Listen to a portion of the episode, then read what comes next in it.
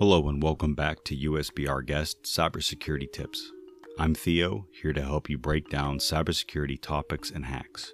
First off, I want to send a sincere thank you to everyone who listens to my podcast. It recently surpassed 2,000 listens, and honestly, I couldn't be happier. Considering I get to talk about what I truly have a passion for, and hopefully I'm helping people protect themselves from a breach. Thank you. That being said, today's episode is about the EA or Electronic Arts hack. I have links to the articles referenced in the show notes. This episode is a little bit longer since there's a lot of ground to cover and a lot more technical jargon to dig through, but hang in there. First off, the breach.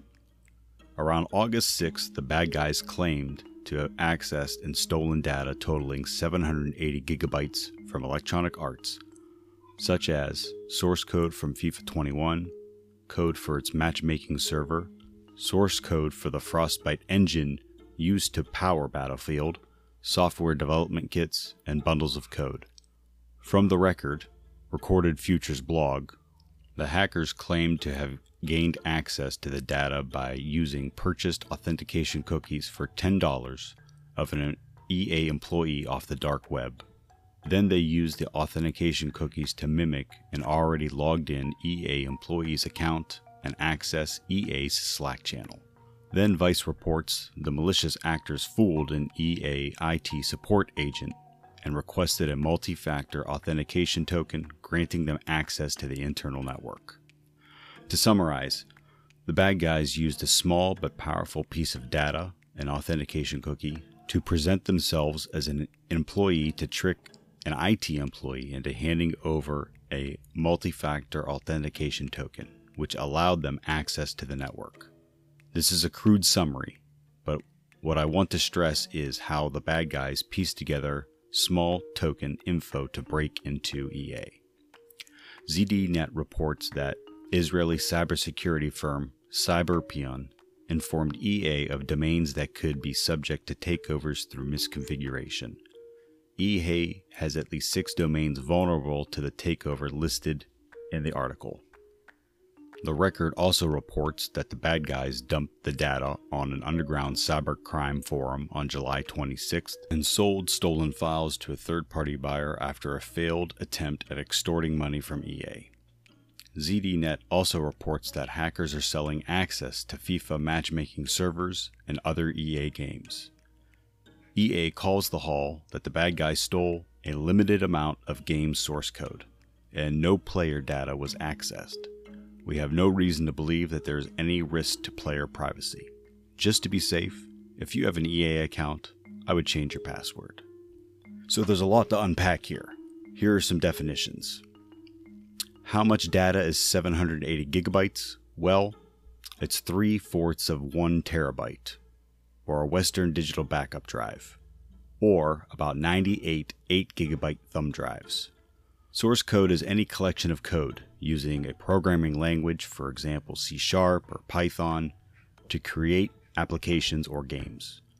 FIFA is the Fédération Internationale de Football Association, soccer's, or football's world governing body. Matchmaking. Many games have PvP, or player versus player mode, where people can play against each other. To make this mode more fair and enjoyable, developers use matchmaking to match players with similar stats and ability.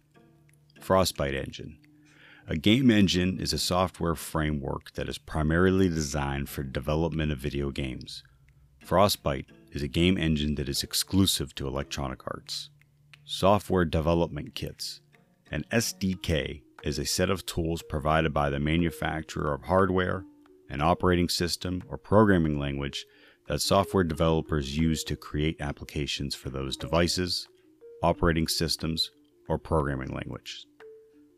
Authentication cookies is a token that is stored on the client, your device, and the server, which is the app or website you're using to manage the connection. In this case, they save the longer details of an employee. Slack is a messaging app primarily used by employees of businesses to communicate. Multi factor authentication token is an additional step in the form of a random number that generates regularly and is required for access of an account after a username and password has been provided, usually sent to a separate device. My thoughts here. Interestingly, the bad guys either decided not to encrypt data and steal personal identifiable information or couldn't access it. It seems without that kind of leverage, companies feel better about declining demands from the bad guys, especially if they have backups or, an EA's position, an online marketplace where their games can be downloaded legally. As for the domains, why not just take them down and wipe DNS records? The domains may be in use publicly or privately, and they may be holding onto them to sell in the future. At any rate, EA may need to review security practices. At the time of recording, only one of the domains in the ZDNet article was accessible via a browser. In my opinion, we are starting to see the beginnings of tiny leaks of data coming back to haunt us. An auth cookie is a powerful but small piece of the internet. If a bad guy obtains access to it, they can access an account on your network and the network itself with a little bit of social engineering. Another thing to consider is with access to FIFA source code, SDKs, and matchmaking servers, the bad guys can essentially run an online quote FIFA server with malicious intentions.